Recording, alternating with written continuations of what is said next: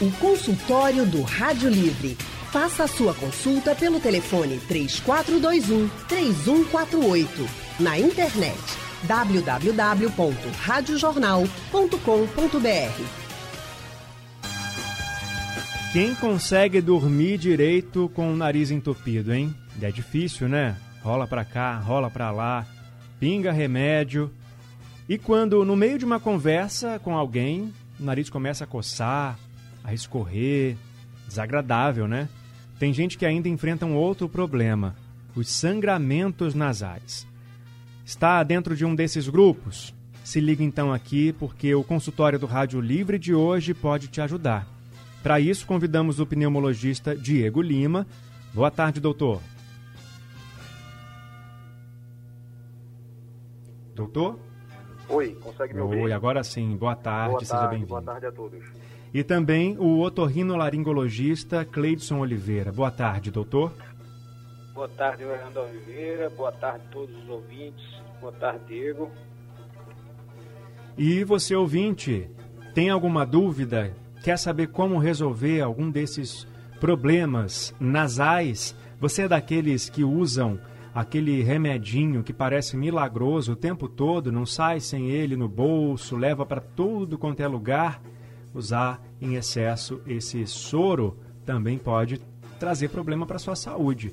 Vamos entender tudo daqui a pouco com a ajuda de vocês. Mandem para cá as perguntas pelo painel interativo no site da Rádio Jornal e também pelo nosso Facebook, lá na página da Rádio Jornal. Estamos ao vivo.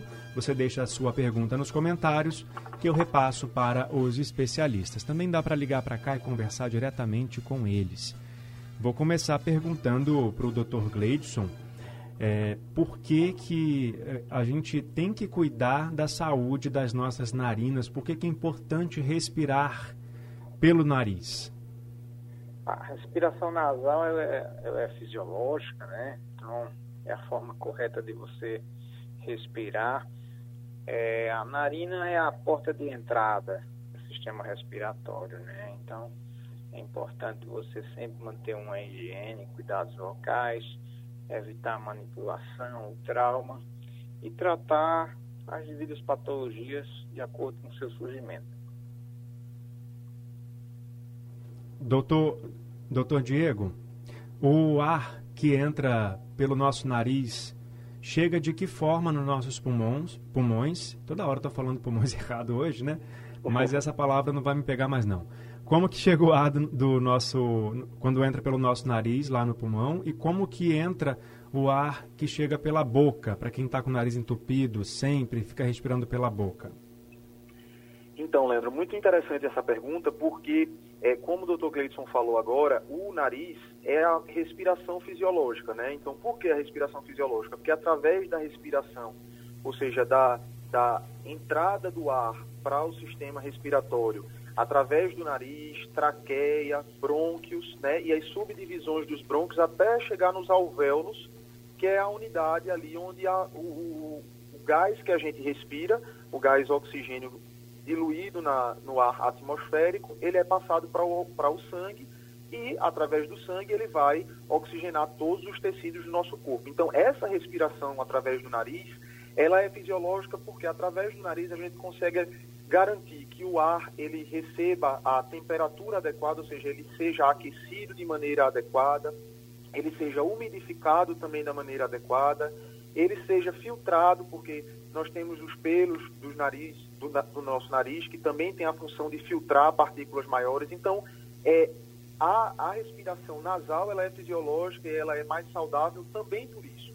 A respiração bucal, aqueles pacientes que por, por diversas razões terminam ter, tendo que respirar pela boca, termina sendo uma respiração que é, do ponto de vista de efetividade para levar o ar para o pulmão acontece, porque o ar passa ao invés de pelo nariz, mas ele vai pela boca, também passa pela traqueia e, e percorre todo o, o percurso natural da, da, da, das vias aéreas, mas não tem essas vantagens todas que é, tem o nariz, que foi feito justamente para ser a porta de entrada do ar para as vias aéreas. Bom, importante deixar as narinas também sempre limpas, né? E aí, doutor Gleidson, como que a gente faz a higiene nasal da forma ideal e qual a importância dela? A melhor forma é através da lavagem com soro fisiológico. Né? Então, é, você pode utilizar através da, da infusão, através de seringa, a solução salina 0,9%, ou através do, do soro fisiológico spray, que aí você pode levar gotículas de forma mais, em forma de aerosóis, que aí você vai ter uma função mais umidificadora. Uhum. Assoar muito o nariz é, é indicado ou é melhor evitar? É bom evitar exatamente, é, porque existe uma forma correta de se assoar o nariz, né? Você faz, digamos, é, fechando as duas narinas, você pode levar secreção a, ao ouvido médio através das tubas auditivas e, e, e pode causar um otite ou, ou até mesmo um, um, trauma causando um emotivo. Doutor Diego, quais são as complicações que a pessoa pode ter quando ela não consegue é, respirar corretamente né, pelo nariz? Então, além das, dessas, dessas é, complicações que eu falei, né, de a gente não ter toda essa proteção ou é, a adequação do ar que a gente respira quando é pelo nariz, existem uma série de outras situações né, que estão ligadas a várias patologias. A gente tem que ver que, às vezes, os pacientes não conseguem respirar pelo nariz por causa de, uma, de um defeito anatômico, né, é, desvios de septo, às vezes aumenta, o, o é, estruturas da cavidade nasal e do nariz que estão aumentadas. Às vezes os pacientes eles têm uma flacidez durante o sono da musculatura da via aérea superior e às vezes eles terminam tendo que respirar pela boca e vem os roncos. Então, é, o fato de não respirar é, bem pode trazer uma série de, de, de, complicações do ponto de vista também cardiovascular, então não é só o pulmão, o nosso coração, o sistema circulatório, ele está intimamente ligado ao sistema ventilatório e quando a gente não consegue respirar bem, a parte é, cardiovascular de maneira crônica também pode sofrer. Além de que isso também né, reduz a qualidade de vida, reduz a tolerância aos esforços habituais. Então, os pacientes eles podem é, não aguentar ou não tolerar atividade física de maneira adequada, podem não é, tolerar fazer as atividades dentro de casa, limpeza ou, ou atividades do dia a dia cotidiano. Então, a, a cuidar da higiene e da saúde do nariz para que é, essas as vias aéreas estejam pérvias, né, desde a entrada do nariz até o alvéolo é extremamente importante para que a gente possa garantir uma respiração saudável. Falando sobre o remédio que é muito usado sem a devida atenção, às vezes, e sem indicação de um médico é, o remédio que é em formato de soro, né? Para pingar no nariz, para desentupir as vias aéreas. E aí eu pergunto para o Dr. Gleidson, quando que esse remédio deve ser usado, de que forma e se usar em excesso pode trazer problema para a saúde? Então, essas medicações tópicas é, chamamos de vasoconstrictores nasais. Em sua essência, são medicações alfa-adrenérgicas a sua utilidade são em quadros de, de, de uma, uma, gripe comum é, ou um e aí você pode utilizar a mão deles por curto período de prazo, em torno de três dias, uhum. a fim de evitar exatamente a rinite medicamentosa, que é através do seu uso crônico. Né? A rinite medicamentosa é a patologia que evolui exatamente da rinite alérgica ou de uma rinite vasomotora. Nesse tipo de patologia, o uso excessivo desses vasoconstrictores tópicos leva à hipertrofia reversível dos cornetos nasais, que são aquelas carnosidades que fazem a filtração, umidificação e o aquecimento do ar. Uhum. Aí, nesses casos, é, o, a simples paralisação do uso não vai mais conseguir reduzir esses cornetos. Então você vai ter que utilizar um tratamento cirúrgico para reverter um problema que o uso crônico dessa medicação de forma errada levou. E em crianças, como é que deve ser administrado esse, esse medicamento? A utilizar sempre o, a formulação infantil ou neonatal, a depender da, da, da idade da criança, e com muita parcimônia, né? Uhum. De acordo com o que for indicado pelo especialista, né? Que é mais seguro. Exatamente. Vamos falar um pouquinho dos sangramentos nasais agora, porque além de ser pode poder indicar um problema mais grave, é muito constrangedor também, né? Porque não tem aviso, não tem hora. Quem sofre com sangramento nasal passa por constrangimentos, né? A gente tem um ouvinte aqui, o Félix. Daqui a pouco eu vou fazer a pergunta dele, mas antes eu vou perguntar para o doutor Diego por que, que o nosso nariz sangra. O que, que a gente pode atribuir a causa de um sangramento nasal, se não for por uma pancada, é claro, né? Que é o motivo mais óbvio. É, é importante a gente saber, Leandro, que o nosso nariz ele é altamente vascularizado, né? Existem vasos é, superficiais, né? E o nome técnico do, do sangramento nasal que a gente chama de epistaxe, que é justamente essa, esse sangramento que vem do sítio nasal, que sai do nariz. Né? Isso pode ser por várias causas. Né? Às vezes, numa temperatura mais quente, num ar mais seco, né, a gente pode, o paciente pode ter uma fragilidade capilar, ou seja, uma fragilidade do vaso do nariz. E é, essa fragilidade, junto com o ar, é, principalmente em ambientes mais secos, menos, menos úmidos, né, com, a, com a umidade relativa do ar baixa, pode favorecer a um sangramento é, espontâneo, né, sem trauma, como você falou. Em outras situações, a própria colocar, o ato de colocar o dedo no nariz para fazer limpeza e tudo mais, isso também pode fazer com que haja traumas é, ocasionados pela tentativa de limpeza, mas de uma maneira geral, é, os sangramentos espontâneos que acontecem e que na, na, grande maioria das vezes eles param por si só, eles acontecem é, por causa da fragilidade capilar, fragilidade dos vasos que a gente tem na mucosa do nariz e que são bem superficiais. E quando eles rompem, é, quando está mais ressecada a mucosa do nariz, eles podem romper, causando a epistaxe, que é o sangramento é, do nariz. É, Dr. Gleidson, e aí quando o nariz sangra, o que, que a gente tem que fazer? O Félix está participando aqui pelo painel interativo, é um ouvinte que mora aqui, que é do Recife, mas mora no Ceará, ouve a gente de lá, e ele diz o seguinte, ele fala que tem 45 anos, e desde pequeno o nariz dele de vez em quando sangra. Aí ele coloca um algodão queimado e o sangue estanca. Ele gostaria de saber por que disso e se ele está fazendo certo. O que, que a gente precisa fazer para parar um sangramento no nariz?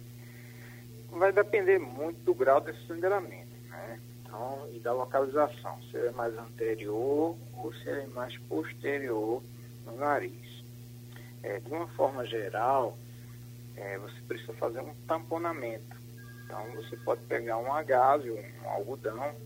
Eu prefiro um agásio porque o algodão cola muito e às vezes fica resíduo o algodão na área do sangramento. Então você pega um agásio, abre, introduz dentro do nariz e comprime. Comprime ali seus 3, 5 minutos. Pode também pegar uma bolsa é, com uma, uma compressa gelada e colocar também. Colocar a cabeça para cima, é indicado? Não, a cabeça na posição natural. Nem elevar e nem baixar. Uhum. É, doutor Diego, agora para as pessoas também que têm sangramento nasal, quando elas podem fazer alguma coisa para prevenir, por exemplo, o senhor citou as pessoas que moram em regiões secas, né, com umidade relativa do ar mais baixa, onde chove pouco, onde tem muita poeira. O que, que essas pessoas devem fazer para evitar os sangramentos? É, veja, as, as, as medidas para evitar são justamente aquelas que eu falei com relação a essas situações de manipulação do nariz. Então, não é recomendado que a gente te, esteja limpando o nariz com o dedo, né, para tirar a secreção e tudo mais. Essa não é a, a, a melhor maneira de a gente fazer isso. Como o Dr. Gleison falou, é, a lavagem nasal com o soro fisiológico é a melhor maneira da gente tirar tanto mecanicamente as partículas que estão no nariz, como também de umidificar a mucosa nasal. Então, uhum. tanto para do ponto de vista de evitar A gente não está manipulando o nariz, quanto o soro nasal vai limpar, vai umidificar e vai ajudar também prevenindo esse ressecamento da mucosa nasal e, eventualmente, também os sangramentos que possam decorrer desse, desse ressecamento. É isso que eu, que eu queria saber, doutor, se assim, de quanto em quanto tempo a pessoa deve, por exemplo, colocar um pouquinho de soro no nariz, se coloca com algodão ou joga com uma seringa, diferente da limpeza, né, para hidratação, ou é igual? Isso. Veja, é, existem algumas maneiras que a gente pode colocar soro no nariz, né? A quantidade e a pressão que a gente vai usar é, do soro, na, do soro fisiológico no nariz vai ter papéis diferentes, né? Então, se a gente dá uma, uma borrifada de soro para apenas umidificar, a gente pode colocar uma quantidade menor. Não é, não é adequado que a gente use algodão para colocar. A gente pode usar, como o Dr. Gleidson bem falou, é, a gente pode usar os sprays né, nasais, aqueles, aqueles, é, é, aquelas apresentações que parecem com desodorantes que vendem na farmácia, mas ele tem ali um spray de alta pressão de solução fisiológica. E aquilo ali, além de umidificar, o spray com uma, uma, uma pressão elevada vai também tirar, né, carregar de forma mecânica as, é, as sujeiras do nariz e também vai umidificar. A quantidade você pode usar de maneira é, é, ilimitada, digamos assim. Ele não faz mal nenhum, né, só vai fazer bem. A gente sempre orienta. Eu, como pneumologista, aqui temos, a gente sabe que a, a, as vias aéreas elas, elas são é, é contínua, né? Então o nariz começa, a porta de entrada vai até o pulmão, mas é um, um caminho só. Então, o paciente que tem rinite ou que tem o nariz sempre muito entupido e que é asmático, ele, por exemplo, ele tem mais chance de não ter a sua asma controlada, ele tem mais chance de ter crises de cansaço, de broncoespasmo. Então, a gente orienta muito que a lavagem nasal seja feita durante todo o dia, especialmente ao acordar, é bem importante ao acordar fazer a lavagem nasal e antes de dormir. Uhum. Mas durante o dia pode lançar mão da lavagem nasal é, à medida que for necessário. Certo, então aquela expressão, né? Ah, fulano está limpando o salão, vai ter festa, não pode limpar o salão errado não, viu gente? Tem que limpar da maneira correta, com soro fisiológico, no lugar adequado, até por uma questão também de educação e respeito com quem está por perto. O ouvinte Edivaldo, de Casa Amarela, ligou para cá, ele tem dúvida para passar para os doutores. Boa tarde, Edivaldo. Boa tarde, Leandro. Boa tarde, doutores. A pergunta é, doutor, é, você falou aí, respirar correto, o Leandro também falou. É, a, a gente, eu sou atleta, eu sou corredor, aí sempre a gente pergunta qual o respirar correto, tanto correndo como, como no dia a dia normal, dormindo. Qual o respirar correto? É, puxar pelo nariz, pela boca, soltar pelo nariz, pela boca, sempre tem essa dúvida, né? Então eu queria saber qual, qual o respirar correto. Uhum. Certo, Edivaldo, obrigado, viu? Eu vou passar primeiro para o Dr. Gleidson, mas aí o Dr. Diego pode complementar. Os doutores podem ficar bem à vontade para um é, conversar com o outro também. É, primeiro, ele quer saber qual é a respiração correta. Ele pratica esportes. Tem um jeito certo de respirar quando a pessoa está correndo? respiração nasal, né? De, de toda, toda forma, respiração nasal, uhum. inspiração e expiração. Sempre puxando pelo nariz e soltando pelo nariz? Isso. Soltar, é, soltar pela boca, pode puxar pelo nariz e soltar pela boca? Não. Em momentos de fadiga, a gente até utiliza essa respiração de forma complementar. Uhum. Mas, como a gente já comentou, a, a forma mais correta é você ter uma respiração nasal. Uhum. Doutor Diego, é, gostaria de complementar com alguma informação? O que, é importante? Eu concordo com o doutor Gleidson nessa questão. A gente vai sempre priorizar a respiração nasal quando a gente está mais cansado ou quando um exercício mais extenuante.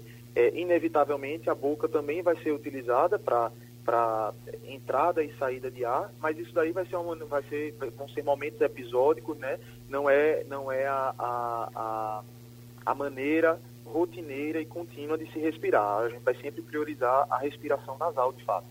Uhum. Tem mais ouvinte aqui na linha, o Carlos Costa de Peixinhos. Boa tarde, Carlos. Boa tarde.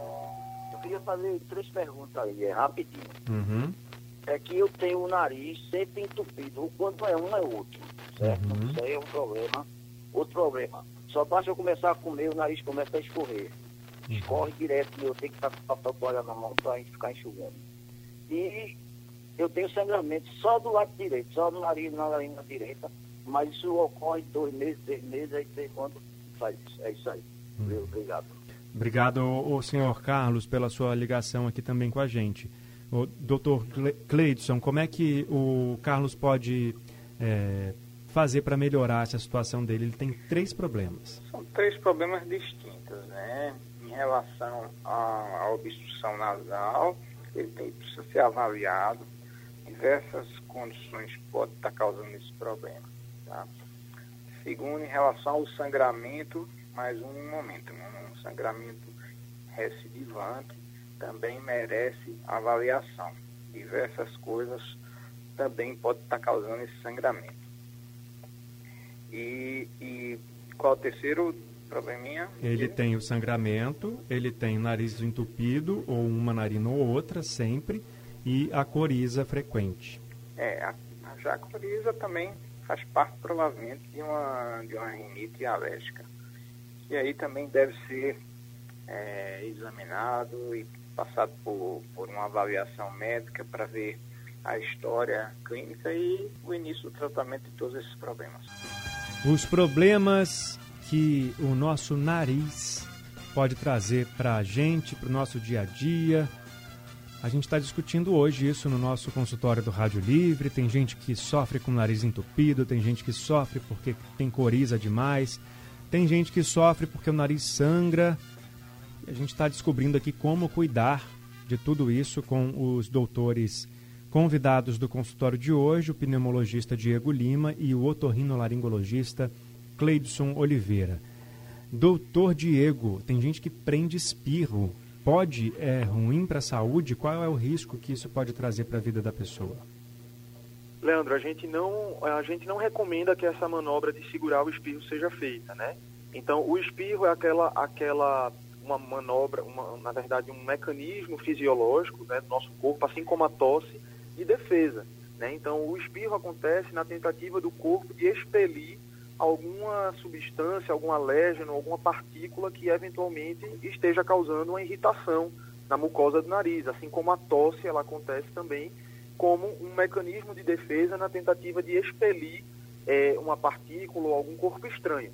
Então, quando o espirro acontece, ele gera uma pressão grande, né? Então, esse ar, esse esse ar que vai ser expelido durante o espirro, ele sai com a pressão. Se a gente prende, né, esse, esse mecanismo, esse reflexo vai acontecer e essa pressão, ao invés de sair junto com o ar do espirro, ela pode se propagar pelas estruturas da, das vias aéreas superiores, principalmente. Então, é, ouvido pode sofrer, garganta pode sofrer, né, nariz pode sofrer e algumas lesões causadas pela pressão reprimida, retida, podem acontecer. Existem relatos né, de, de várias lesões de ouvido, lesões de, da, da estrutura da garganta. Então, é, sem falar também nas próprias, nas próprias lesões até vasculares também que isso pode levar. O aumento da pressão pode, pode é, favorecer a ruptura de alguns vasos. Então, a gente não, a gente não é, orienta que isso seja feito. A melhor maneira é que a pessoa, se puder, se afaste de pessoas que estejam perto e na impossibilidade de se afastar, proteger o espirro com algum lenço ou não tendo lenço, usar o antebraço, né, o braço e o antebraço, protegendo é, o espirro é, para que minimize a dissipação da, das secreções que saem no espirro. Mas segurar o espirro, é, de fato, não é algo recomendado por essas razões. É, a velocidade do ar expelido durante o espirro pode chegar até 160 km por hora, é isso mesmo, doutor? Pois é, essa confesso que essa informação específica eu estou aprendendo agora. Mas, é, sim, seguramente é, vai sair de maneira muito rápida, né, e, e com uma pressão grande, é, chegando aí a cerca de dois metros ou mais de distância, essa, as, as gotículas e o ar pode chegar. Então, sem dúvida, é um mecanismo de muita pressão, né, e a gente prender essa, essa, esse reflexo pode levar, sim, a lesões anatômicas principalmente na parte da, das vias aéreas superiores, sobretudo nos ouvidos. Bom, a gente tem falado ao longo desses meses de pandemia sobre um dos sintomas da Covid-19, né? que é a perda do olfato. Tem a perda do paladar, do olfato, aí tem dor de cabeça, tosse, coriza, tudo isso muito relacionado ao sistema respiratório. Aí, doutor Cleidson, as pessoas, algumas podem pensar assim, ah, mas perder o olfato é um sintoma leve, não tem muito problema, o olfato não faz muita diferença para a nossa vida. Essa, esse pensamento está correto ou não? Qual é a importância do olfato para a nossa vida e o que mais pode prejudicar esse nosso sentido? Então, o olfato é um, dos sentidos da, do nosso organismo de extremamente importância, né? Através do olfato você vai ter influência no seu paladar, né? Então, é, talvez não, se você pudesse escolher um dos seus sentidos para você perder, se tivesse que perder algum, com certeza você poderia escolher o olfato em relação à audição ou à visão. Mas não deixa de ser importante e de não só é, de, de é, permitir sentir o gosto e o cheiro, mas qualificar a sua vida. Uhum. E também é uma defesa do nosso corpo, né? Quando a gente sente o cheiro de alguma coisa queimando, por exemplo, a gente corre para ver o que está acontecendo. Sem dúvida. Uhum. É, Doutor Diego, tem mais pergunta de ouvinte aqui é, em relação às alergias, né? E também às sinusites. A sinusite, ela fica só nessa parte da face, e aí o Dr. Cleidson também pode é, responder, ficar à vontade, ou ela também vai atingir outras partes do sistema respiratório? Se o Dr. Cleiton quiser é, complementar, é, acho que é super válido, até porque essa é a parte que ele entende muito bem, mas é, a sinusite, por definição, é justamente a inflamação né, dos seios da face. A gente tem alguns seios da face, ao, ao perto do nariz, na região da testa, né, na região da face tem outra, dependendo da idade, a gente, à medida que a gente vai crescendo, né, na infância a gente tem os seios paranasais que já no adulto não temos. Então, assim, é, é, por definição, é de fato a inflamação dessas áreas dos seios da face. É, sinusite é isso, não é inflamação de nariz, né, aí seria rinite, assim como da faringe, a faringite, uhum. assim como das outras partes do, da, das vias aéreas. Mas sinusite realmente ficaria somente sobre é, com os seios da face. Então não vai lá, por exemplo, causar um problema no pulmão da pessoa? Pode, pode então. sim, por contiguidade é, pode causar, mas a sinusite, por definição, seria isso. Agora, uma sinusite, uma faringite, ela pode sim, por contiguidade, levar a infecções à distância. Ela pode causar otite, né, secundária a uma sinusite, ela pode causar também, em algumas situações, até a pneumonia, a inflamação ou a infecção das, do parênquima pulmonar, do tecido pulmonar. Isso sim, sem dúvida. Então, doutor Cleidson. Só, só complementando, uhum. isso numa situação normal, você considera a inflamação e infecção dos seios paranasais. Né? Então, por definição, é o que o Diego falou. Você pode também ter, não pode podemos esquecer as complicações das sinusites, que você pode ter complicações orbitárias, como a celulite ou abscesso orbitário, você pode ter as complicações é, é, cranianas, como, como uma meningite, mastoidite, né, doutor Cleiton? Como, como um abscesso cerebral, um abscesso epilsubdural e também a osteomielite dos ossos cranianos. Então, são todas complicações das sinusites. Né? E como é que tem que tratar, doutor Cleiton, as sinusites? Quais são os Depende, sintomas dela e como é que é o tratamento?